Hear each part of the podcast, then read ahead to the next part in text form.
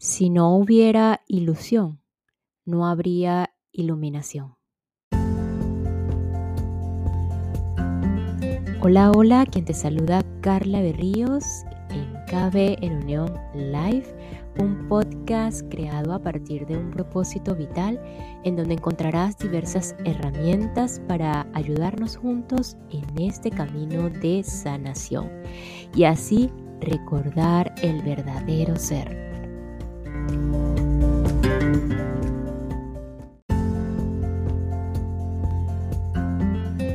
Y hoy damos inicio al capítulo 8, Relaciones Iluminadas. La relación amor-odio, la adicción y la búsqueda de la plenitud. Cómo pasar de las relaciones adictivas a las relaciones iluminadas. Aquí en El Poder de la Hora de Edgar Tolle, una herramienta más para ayudarte en esa, en esa conexión, en ese recordar el tu verdadero ser y recordándote también que por favor a propósito de, del inicio de este episodio no rechacemos la ilusión, no rechacemos este sueño, no, no rechacemos el ego. Vamos a observarlo, vamos a observar la resistencia que le tenemos a este sueño, a la ilusión y o al ego, como lo quieras llamar. Es la invitación a a enfocarnos y a concentrarnos a qué vinimos. Y cuando digo a qué vinimos, no es eso de la profesión, la ocupación que estamos haciendo en este momento, es referente a un propósito mayor, por decirlo así, y un propósito principal. Y ya aquí cada quien lo interpreta de acuerdo a su percepción, a su, eh, a su mente, pues lo interpreta a su manera. Lo que sí puedo decir que va con el con el poste indicador como llama Edgar Tolle llamado iluminación. Tiene que ver con eso. Entonces, sin más, vamos a continuar con el poder de la hora y iniciar este capítulo 8 que tiene muchísimo eh, por enseñarnos. Gracias.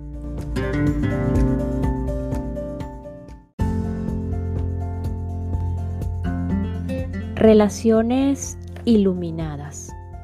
Entre en el ahora desde donde esté. Siempre pensé que la verdadera iluminación es posible solo a través del amor en una relación entre, un hombre y una mujer. ¿No es esto lo que nos hace completos de nuevo? ¿Cómo puede la vida estar realizada hasta que esto ocurra? ¿Es cierto eso en su experiencia? ¿Le ha ocurrido a usted? Todavía no, pero ¿cómo podría ser de otra forma? Sé que ocurrirá. En otras palabras, usted está esperando por un evento en el tiempo que lo salve. ¿No es este el error fundamental del que hemos estado hablando? La salvación no está en otro lugar en el tiempo o en el espacio, está aquí y ahora. ¿Qué quiere decir esta afirmación? La salvación está aquí ahora. No la entiendo, ni siquiera sé lo que significa la salvación. La mayoría de las personas persiguen placeres físicos o muchas formas de gratificación psicológica porque creen que esas cosas los van a hacer felices o a liberarlos de una sensación de miedo o de carencia. La felicidad puede percibirse como un sentido realzado de vida alcanzado a través del placer físico o una sensación de sí mismo más segura y más completa lograda por medio de alguna forma de gratificación psicológica. Esta es la búsqueda de la salvación a partir de un estado de insatisfacción o insuficiencia. Invariablemente cada satisfacción que se obtiene es fugaz y la condición de satisfacción o logro habitualmente se proyecta una vez más hacia un punto imaginario lejos del aquí y el ahora. Cuando logre esto o esté libre de aquello, estaré bien. Esta es la actitud mental inconsciente que crea la ilusión de la salvación en el futuro. La verdadera salvación es un estado de liberación del miedo, del sufrimiento, de un estado percibido de carencia o de insuficiencia, y por lo tanto de todo deseo, necesidad, codicia y apego. Es la libertad del pensamiento compulsivo, de la negatividad y sobre todo del pasado y el futuro como una necesidad psicológica. Su mente le dice que usted no puede llegar allá desde aquí. Tiene que suceder algo o usted tiene que volverse esto o aquello antes de poder ser libre y realizado. Le dice de hecho que usted necesita tiempo, que usted necesita encontrar, ordenar, hacer, lograr, adquirir, llegar a ser o comprender algo antes de ser libre o completo.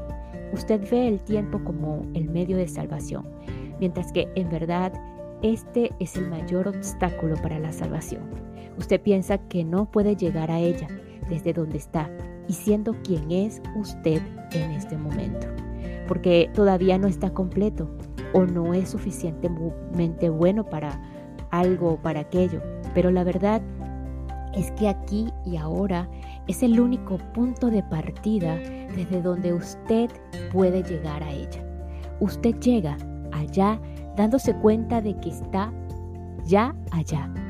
Usted encuentra a Dios en el momento en que se da cuenta de que no necesita buscarlo. Así que no hay un camino único de salvación. Puede utilizarse cualquier condición. No se necesita una condición particular. Sin embargo, solo hay un punto de acceso, el ahora. No puede haber salvación fuera de este momento. Está solo y sin pareja. Entre ahora, a la hora, desde ahí. Está involucrado en una relación. Entre a la hora, desde ahí. No hay nada que pueda hacer o alcanzar que lo acerque a la salvación más de lo que lo está, lo está en este momento. Esto puede ser difícil de comprender para una mente acostumbrada a pensar que todo lo que vale la pena está en el futuro ni nada de lo que usted hizo o le hicieron en el pasado le impide decir sí a lo que es y enfocar su atención profundamente en el ahora. No puede hacer esto en el futuro. Lo hace ahora o no lo hace.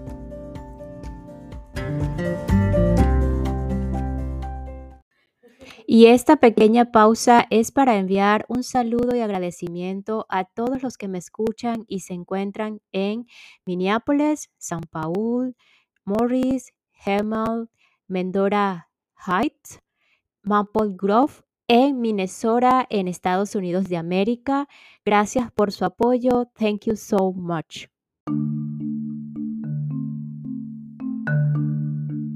Relación, amor, odio. Hasta que no entre en la frecuencia de conciencia de la presencia, todas las relaciones y particularmente las relaciones íntimas serán profundamente defectuosas y en últimas disfuncionales.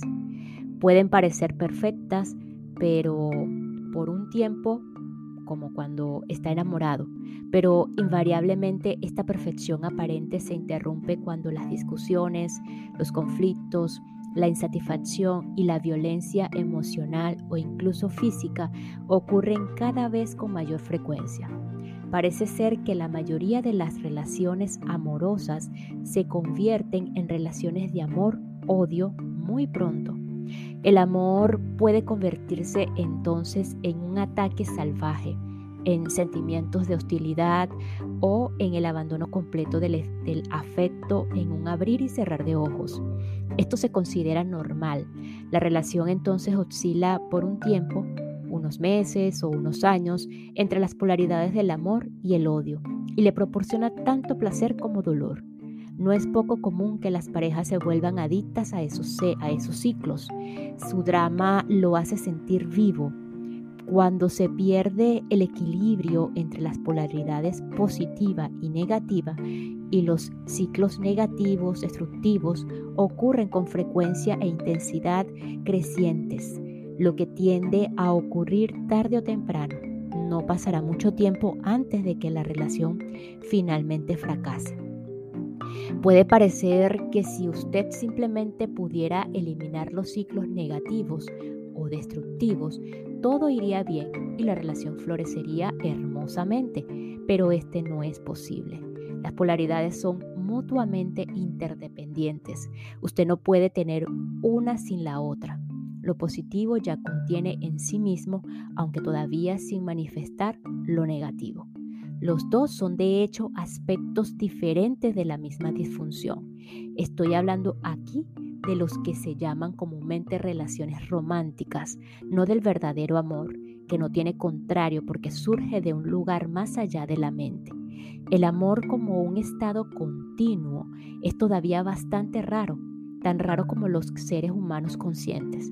Sin embargo, son posibles, breves e, elusivos atisbos de amor, siempre que hay una ruptura en la corriente de la mente. El lado negativo de una relación es, por supuesto, más fácilmente reconocible como disfuncional que el positivo. Y también es más fácil de reconocer la fuente de la negatividad en su pareja que en usted mismo. Puede manifestarse en muchas formas, posesividad, celos, control, retraimiento y resentimiento no manifestado, la necesidad de tener la razón, insensibilidad y enfrascamiento, relación o reclamos emocionales y manipulación, la necesidad de discutir, criticar, juzgar, culpar o atacar, ira, revancha inconsciente por el dolor pasado infligido por un padre, rabia y violencia física.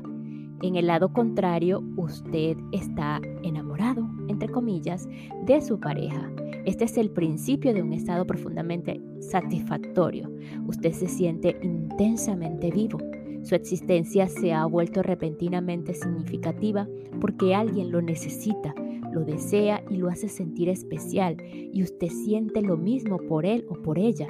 Cuando están juntos, se sienten completos.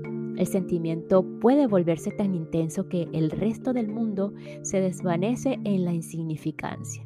Sin embargo, puede que usted se haya dado cuenta también de que hay una cualidad de carencia y de apego en esa intensidad. Usted se vuelve adicto a la, otra persona. Él o ella actúa sobre usted como una droga. Usted está en un punto alto cuando la droga está disponible, pero incluso la posibilidad o el pensamiento de que pueda no estar ahí para usted puede llevarlo a los celos, la posesividad, los intentos de manipulación por medio del chantaje emocional, la inculpación y las acusaciones, el miedo a la pérdida. Si la otra persona lo deja, esto puede hacer surgir la más intensa hostilidad o la tristeza y la desesperación más profunda. En un instante, la ternura amorosa puede convertirse en un ataque salvaje o en una tristeza espantosa.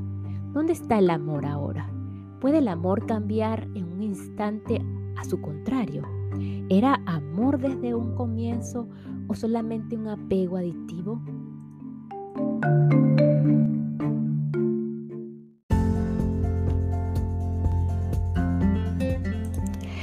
La adicción y la búsqueda de la plenitud. ¿Por qué nos volveríamos adictos a otra persona? La razón por la que la relación de amor romántico es una experiencia tan intensa eh, y universalmente perseguida es que parece ofrecer la liberación de un estado profundamente arraigado de miedo, necesidad, carencia y falta de plenitud, que es parte de la condición humana en su estado no redimido o iluminado. Hay una dimensión física y otra psicológica en este estado. En el nivel físico, usted obviamente no está completo, ni lo estará nunca. Es un hombre o una mujer, es decir, la mitad del todo. En este nivel, la añoranza de la plenitud, el retorno a la unidad, se manifiesta como una atracción entre el macho y la hembra, la necesidad del hombre de una mujer, la necesidad de la mujer de un hombre es un impulso casi irresistible de unión con la polaridad de la energía contraria. La raíz de este impulso es espiritual. La añoranza del fin de la dualidad, un retorno al estado de plenitud. La unión sexual es lo más cerca que usted puede estar de este estado de el plano físico o en el plano físico. Por eso es la experiencia más profundamente satisfactoria que puede ofrecer el reino físico. Pero la unión sexual no es más que un atisbo fugaz de la plenitud, un instante de bienaventuranza. Mientras se busque inconscientemente como un medio de salvación, usted está buscando el fin de la dualidad en el nivel de la forma, donde no puede encontrarse. Usted recibe un atisbo tentálico del cielo, pero no se le permite habitar allí y se encuentra a sí mismo de nuevo en un cuerpo separado. En el, nivel psicológico, por el contrario, la sensación de carencia y de falta de plenitud es acaso aún mayor que en el plano físico. Mientras esté identificado con la mente, usted tiene un sentido de sí mismo derivado del exterior. Es decir, usted obtiene el sentido de quién es, de cosas que en últimas no tienen nada que ver con quién es usted.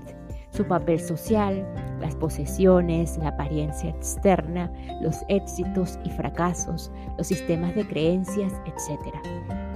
Este ser falso, elaborado por la mente, el ego, se siente vulnerable, inseguro y siempre está buscando cosas nuevas con las cuales identificarse para que le den una sensación de que existe. Pero nunca nada es suficiente para darle una realización duradera. Su miedo y su sentido de carencia y necesidades permanecen. Pero entonces llega esta relación especial.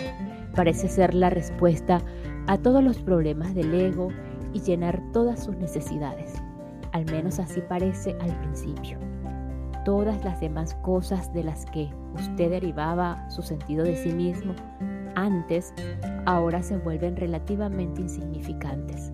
Usted tiene ahora un solo punto focal que las reemplaza a todas da sentido a su vida y a través del cual usted define su identidad, la persona de la que está, entre comillas, enamorado. Ya no es un fragmento desconectado en un, en un universo carente de afecto, o eso parece. Su mundo ahora tiene un centro, el amado. El hecho de que el centro esté fuera de usted y que por lo tanto usted todavía tenga un sentido de sí mismo derivado del exterior no parece importar al principio.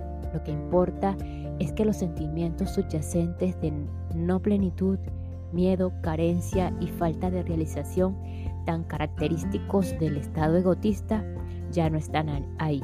O sí, se han disuelto o continúan existiendo bajo la feliz realidad superficial si en sus relaciones usted experimenta amor y su contrario, ataque, violencia emocional, etc., es probable que esté confundiendo el apego del ego y la dependencia adictiva con el amor. Usted no puede amar a su pareja un momento y atacarla al siguiente. El verdadero amor no tiene contrario. Si su amor tiene un contrario, entonces no es amor, sino una fuerte necesidad del ego de un sentido más profundo y completo de sí mismo, una necesidad que la otra persona llena temporalmente.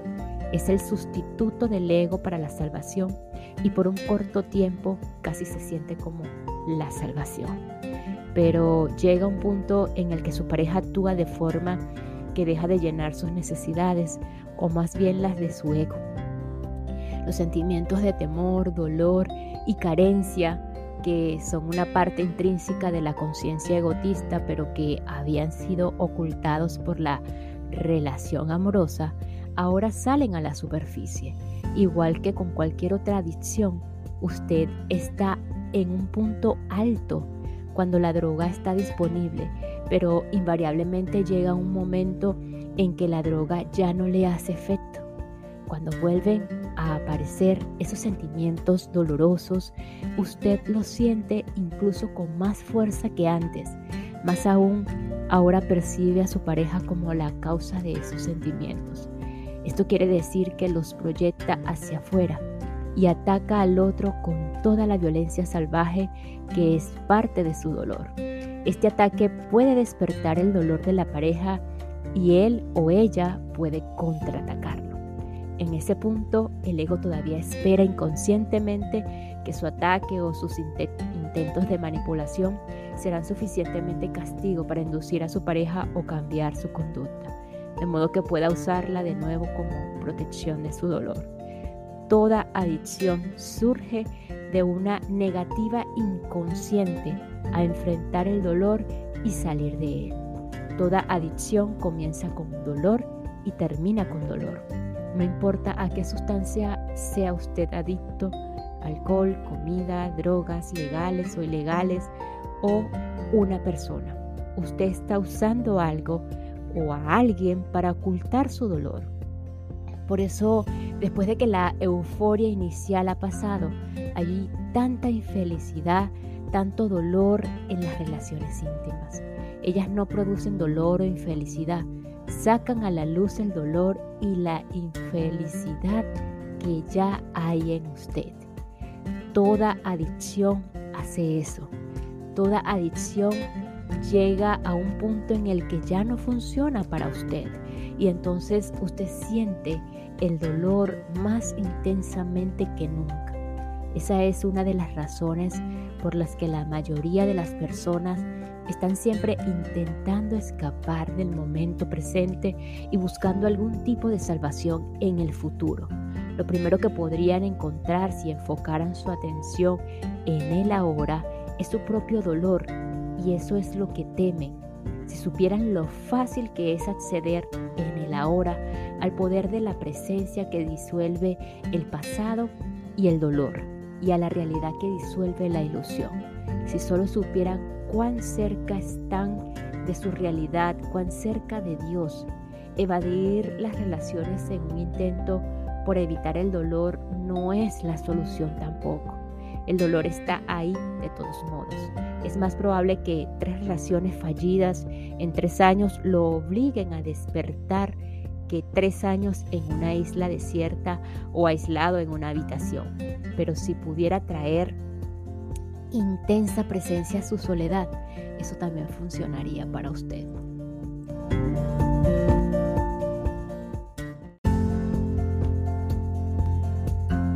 Y nos despedimos de este episodio con la siguiente frase. La verdadera salvación es un estado de liberación del miedo, del sufrimiento, de un estado percibido de carencia y de insuficiencia y por lo tanto de todo deseo, necesidad, codicia y apego. Nos escuchamos en el próximo episodio para continuar con el poder de la hora de Cartole, un camino hacia la realización espiritual. Gracias, gracias, gracias.